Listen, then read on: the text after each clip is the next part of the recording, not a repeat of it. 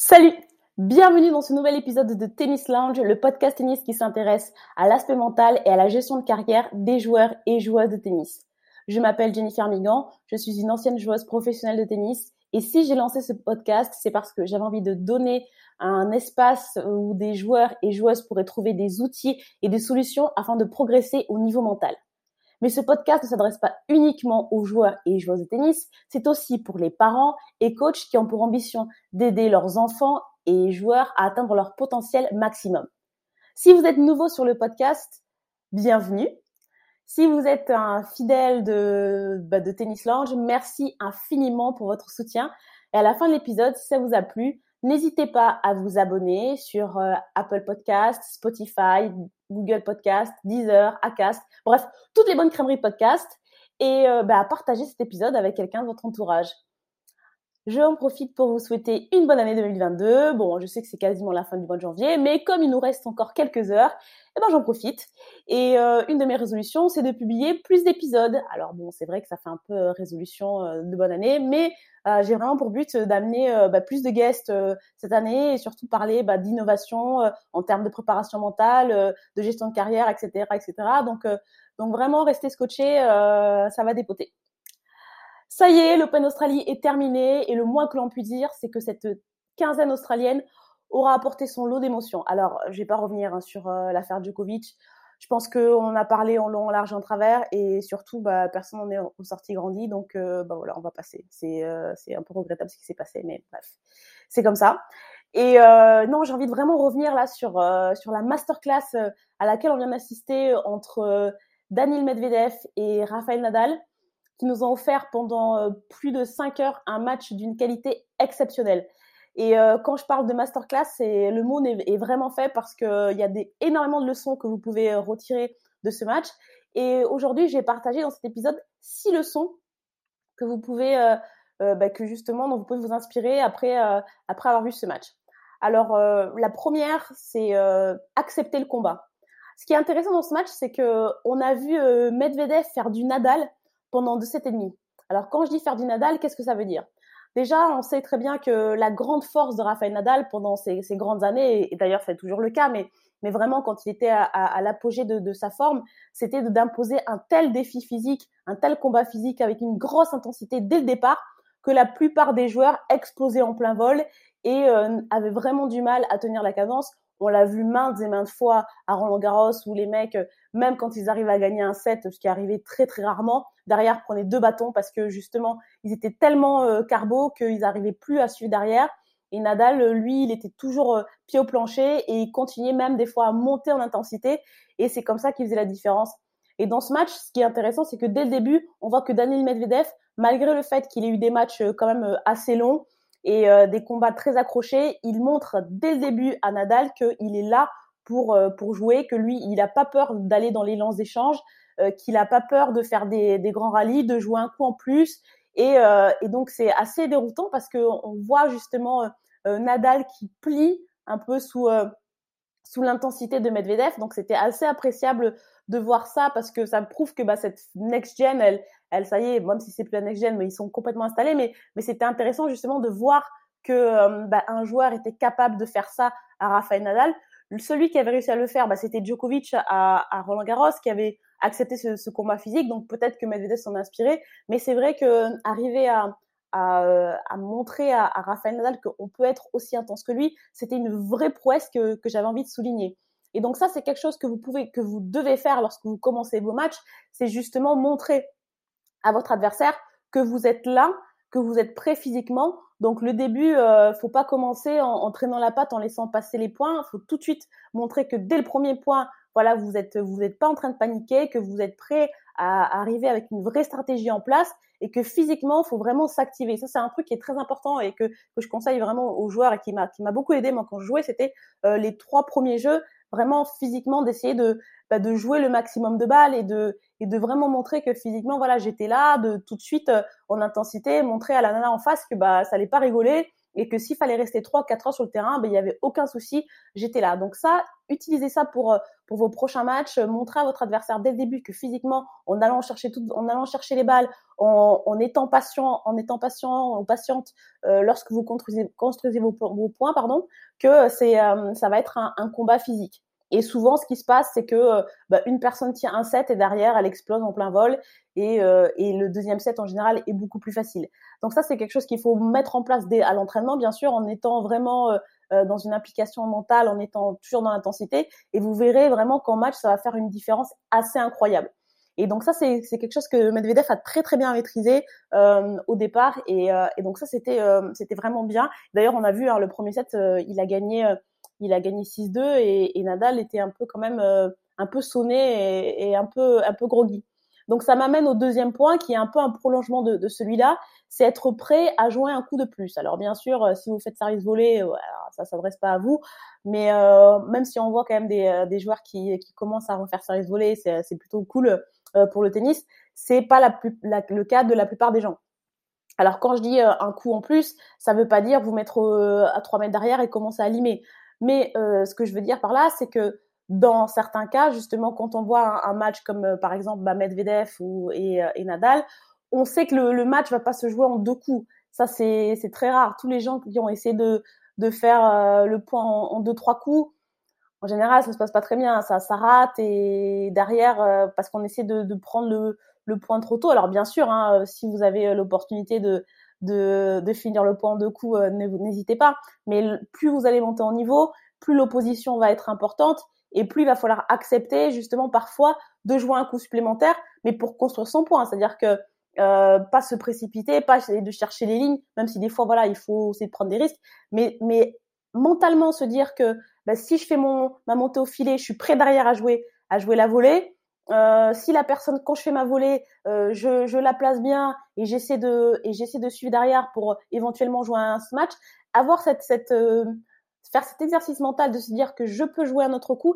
c'est extrêmement bénéfique euh, lorsque vous vous retrouvez en match et, et, je vous invite à, à le tester lorsque vous faites lorsque vous faites des matchs d'entraînement et d'ailleurs on a vu que que être prêt à jouer un, un coup ça ça ça a eu une une importance capitale lors de ce match. Le troisième point, c'est euh, ben, ça a été euh, voilà comment euh, imposer sa filière de jeu à son adversaire et, et surtout le, faire douter.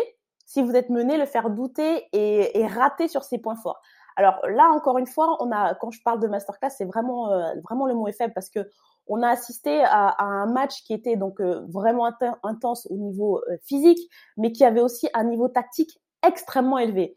Alors, euh, on voit sur le début du match, donc sur les, deux, premiers sets, que euh, bah, Daniel Medvedev arrive avec une, une, stratégie quand même assez marquée. On, voit qu'il utilise beaucoup son revers long de la ligne euh, pour aller plein champ sur le revers de Nadal et qu'il le bloque un peu dans cette diago revers pour un peu l'empêcher de prendre le jeu à son compte avec son coup droit et de dicter le point. Donc pendant, une bonne partie du match, on voit que euh, Nadal a du mal à, a du mal à se sortir un peu de ce guépier et derrière se prend des, des pains sur son coup droit et que, et que vraiment Medvedev arrive à le manœuvrer d'une main de maître.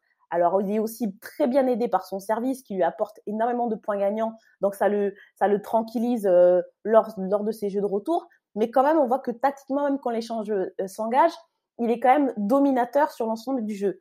Donc là, maintenant, c'est, c'est, euh, ça, ça s'adresse à, à, vous lorsque vous êtes mené. que faire dans ce genre de situation eh bien, ce que Nadal a fait, c'est que petit à petit, il a commencé à chercher des solutions pour sortir euh, Medvedev de euh, de ce, ben, j'ai envie de dire de ce de ce de cette routine, de cette routine qui euh, qui bah, allait lui le faire gagner le match en 3-7. Donc, il a commencé à le à le faire avancer avec notamment des amortis mais mais d'anthologie hyper bien placés, hyper bien touchés, qui ont fait avancé euh, Daniel Medvedev et qui euh, qui l'ont un peu sorti de son de sa routine au fond de cours. Euh, il a Nadal a aussi beaucoup utilisé le reverse slice et court pour encore une fois casser le rythme, mais aussi toujours pour le faire un petit peu avancer. on sait que bah, Daniel Medvedev est extrêmement bon sur sa ligne de fond et, et peut vraiment faire le faire l'essuie-glace pendant des heures et des heures, mais mais a plus de mal vers le jeu vers l'avant. Donc ça, c'était euh, c'est la solution qu'il a trouvée et il a vu que petit à petit, ça le faisait sortir de son de sa de son schéma de jeu. Et ce qui s'est passé ensuite, c'est que Medvedev a un peu oublié euh, enfin oublié, c'est un gros mot, mais il a, il a commencé à sortir de ce schéma-là. Il allait toujours sur le revers, mais il y allait moins frontalement. Il a commencé à, à donner beaucoup plus d'angles à, Nadal, qui n'en demandait pas tant. Et lui, il faut pas lui donner euh, le moindre, la moindre opportunité, parce que déjà, vous, à partir de là, euh, dès qu'il recommence à reprendre confiance, bah ciao, vous voyez plus la balle. Et, et petit à petit, on a vu que bah, c'était Nadal qui reprenait l'ascendant, qui recommençait à créer le jeu et à mener l'échange avec son coup droit et que Medvedev euh, se trouvait un petit peu démuni, qu'il a recommencé à forcer au service. On a vu qu'au fur et à mesure que le match avançait, bah, son service, qui était qui est une de ses grandes armes, s'est un petit peu enrayé. Et c'est souvent ce qui se passe avec Medvedev lorsqu'il perd des matchs. On voit que euh, bah, la qualité de son service a tendance à baisser. Et euh, bah, on l'a vu hein, au cinquième set euh, comment ça, a été, ça lui a été fatal. Donc après le, conseil, même si voilà, qui suis-je pour donner des conseils à Dani Medvedev, qui pour moi en plus est un génie tactique, mais mais je pense que ce qu'on peut en tout cas en retirer et qui peut vous servir à vous, c'est que quand vous venez sur un match avec une stratégie bien établie et que euh, justement elle, fonctionne et que vous voyez qu'à un moment donné, bah ça y est, l'adversaire s'est habitué, c'est bien aussi de penser à à une autre stratégie en fait en amont. C'est-à-dire que vraiment y aller avec conviction et si ça marche, tant mieux. Alors je sais qu'on dit il faut pas avoir de plan B, mais quand on voit euh, quand on voit Nadal, on a vu que clairement il avait a eu un plan B. Il a commencé à aller un peu plus vers le filet, il a commencé à tenter des choses, il a mitraillé euh, Medvedev sur son sur son revers avec son service, euh, surtout pendant les points importants, les bacs de break. Donc il s'agit de travailler ces schémas, vos schémas forts à l'entraînement et aussi des schémas de j'ai envie de dire, de secours, où vous vous dites, tiens, dans telle situation, euh, peut-être que je vais sortir de ma zone de confort et sortir de mes schémas forts et tenter quelque chose pour perturber aussi euh, mon adversaire. Donc ça, c'est quelque chose à travailler, je pense, au quotidien et qui peut vraiment vous apporter des, choses. Le, le quatrième le quatrième point, saisir les opportunités et tuer le match. Alors pour moi, le, match il bascule euh, à donc à 2-7-0 pour euh, pour Medvedev et à 2 partout, si je me trompe pas. À un moment donné, je crois que Medvedev a trois balles de euh, trois balles de break à pour mener 3-2 et, clairement à ce moment-là, euh, on voit que bah, que Rafa traîne la patte. Clairement, il est cuit, il est euh, physiquement, il, est il est vraiment il est vraiment atteint. Il a du mal à marcher. On sent que voilà c'est très très compliqué. Et euh, donc Medvedev se retrouve avec un revers, je pense, à très très très proche du filet et rate ce, ce revers dans le filet. Et, là, les, choses commencent à changer parce que je, me demande si c'est pas à ce moment-là que Nadal s'est dit tiens, quand je le fais avancer, bah il est pas il est pas serein le mec. Et, donc euh, et donc c'est pour ça que quand vous êtes vous menez au score et que vous vous avez des opportunités, putain mais il faut tuer le match. En fait, c'est-à-dire que euh, 0,40, on se dit ouais j'ai de la marge, c'est pas grave. Surtout chez les hommes, euh, quand vous êtes à 0,40, ça arrive quasiment jamais. Il faut pas, vous n'êtes pas à l'abri derrière de prendre deux services gagnants. Donc il faut être avant le avant le point que le point débute, il faut vraiment partir sur un schéma euh, fort, se dire ok je retourne dans telle zone et, là ce qui est important de faire c'est de mettre encore plus de conviction dans vos dans vos dans vos frappes. Ça veut pas dire frapper plus fort, mais mettre plus de conviction et surtout plus de précision. Donc c'est aller sur un schéma fort, un truc tout bête, mais euh, retour dans la diag euh, et ouverture et je vais finir au filet. Mais vraiment que tous vos coups soient euh, exécutés avec une grande précision parce qu'on a vu que bah, il y a un petit peu de relâchement et quand tu joues contre Rafael Nadal, euh, bon bah c'est pas le pimpin du coin quoi. Donc euh, si tu lui laisses quoi que ce soit, il va revenir et c'est fini. Et donc on a vu que euh, petit à petit, bah, il a il a tiré le fil et il s'est il s'est accroché. Et il y a une autre stat qui était qui est aussi euh, assez parlante justement sur le fait de des opportunités manquées de Daniel Medvedev, c'est le nombre de euh, de balles de break euh, manquées. Alors il y avait une stat comme ça. Alors au, final, je sais pas combien ça a fait, mais je sais que sur au milieu du cinquième, il y avait une stat qui était intéressante de de 6 balles de break sur 20 converties par Nadal, ce qui est pas non plus énorme. Hein, et, et 5 sur 20 pour, pour Medvedev. Donc le, il a eu un paquet d'occasions où il s'est troué et derrière en plus euh, bah, quand euh, Nadal a une occasion alors oui c'est sûr que 6 sur 20 c'est pas ouf mais déjà c'est déjà plus et euh, on a vu que dès qu'il a pu breaker Medvedev surtout notamment au cinquième il a fait et d'ailleurs il y a une stat qui est intéressante par rapport au bal de break on voit que au quatrième set Daniel Medvedev retourne environ 97% des services. Il a, il, il a 97% de, de retour. Et au cinquième, il chute à 60%. C'est énorme. Donc, il perd carrément, quasiment de, de, de, retourner à chaque fois et de donner, donc justement de faire, de lancer l'échange pour que après Nadal soit en, en, mesure de, de, faire le point. Là, il lui donnait vachement de points gratuits et ça a été, euh, ça a été un tournant du match euh, très très très important. Ensuite, euh, le cinquième point, donc ne pas se laisser distraire. Alors, j'en ai parlé plein de fois lorsque j'ai fait des, des épisodes sur sur Joko, qui a cette capacité à, à utiliser le, le, public euh, contre lui pour se galvaniser et pour se transcender et pour mieux jouer. Et alors, alors Daniel Medvedev, c'est un peu, un peu le même délire. Euh, il aime bien euh, un peu invectiver comme ça la foule euh, quand on quand ils sont contre lui. on l'a vu contre le match de contre Kyrgios, on l'a vu plusieurs reprises comme ça invectiver le public qui bon bah aime bien ça et, et, rentre dans son jeu. Sauf que là, ça a été un peu l'arroseur arrosé, c'est-à-dire que il s'est retrouvé un peu, j'ai envie de dire il s'est, il s'est un peu, il a perdu de l'influx, il a perdu de l'énergie parfois en s'agaçant. Alors c'est vrai que bon, euh, quand t'as des gens qui, qui gueulent euh, entre ta première et deuxième balle, ouais, c'est pas très intelligent, je suis complètement d'accord. Mais il y a un moment donné où je pense que le stress l'a rattrapé et c'est vrai qu'il a besoin d'évacuer.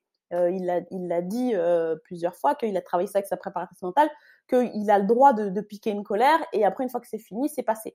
Sauf que euh, là sur ce match, avec la tension, avec le fait de de se dire bah il y a Nadal en face et euh, si je me loupe, lui par contre il va pas me rater. Je pense qu'il s'est un peu fait rattraper et, et que ce qu'il avait vraiment bien réussi à faire euh, au premier au deuxième set, à rester concentré et à ne pas euh, répondre aux provocations du public qui était vraiment acquis à la cause de, de Rafa, et eh ben il s'est un peu, il est un peu rentré dans le piège. Il parlait avec le l'arbitre en disant que les mecs ils ont pas de cerveau, etc. Et ça c'est un truc il y a très peu de gens qui arrivent à le maîtriser. Et, je pense est surtout en fin de tournoi avec la fatigue et l'enjeu. Bref, il y avait plein de choses qui, je pense, auraient pu euh, lui euh, lui permettre de, de rester concentré. Il aurait peut-être mieux fallu qu'il pique une grosse colère et qu'il casse une raquette au moins en une seule fois. Mais mais le fait des fois un peu comme ça de s'énerver au fur et à mesure, d'applaudir le public en disant ouais super, ben ça l'a un peu euh, ça l'a un peu comment dire c'est un peu retourné contre lui et c'est dommage. Donc quand vous vous retrouvez dans des situations hostiles comme ça, restez dans votre bulle, restez dans votre bulle et, euh, et restez concentré sur ce que vous avez à faire. Euh, le public, tout ça, à la limite, on s'en fout, c'est vraiment pas important. Il faut se concentrer sur ces schémas.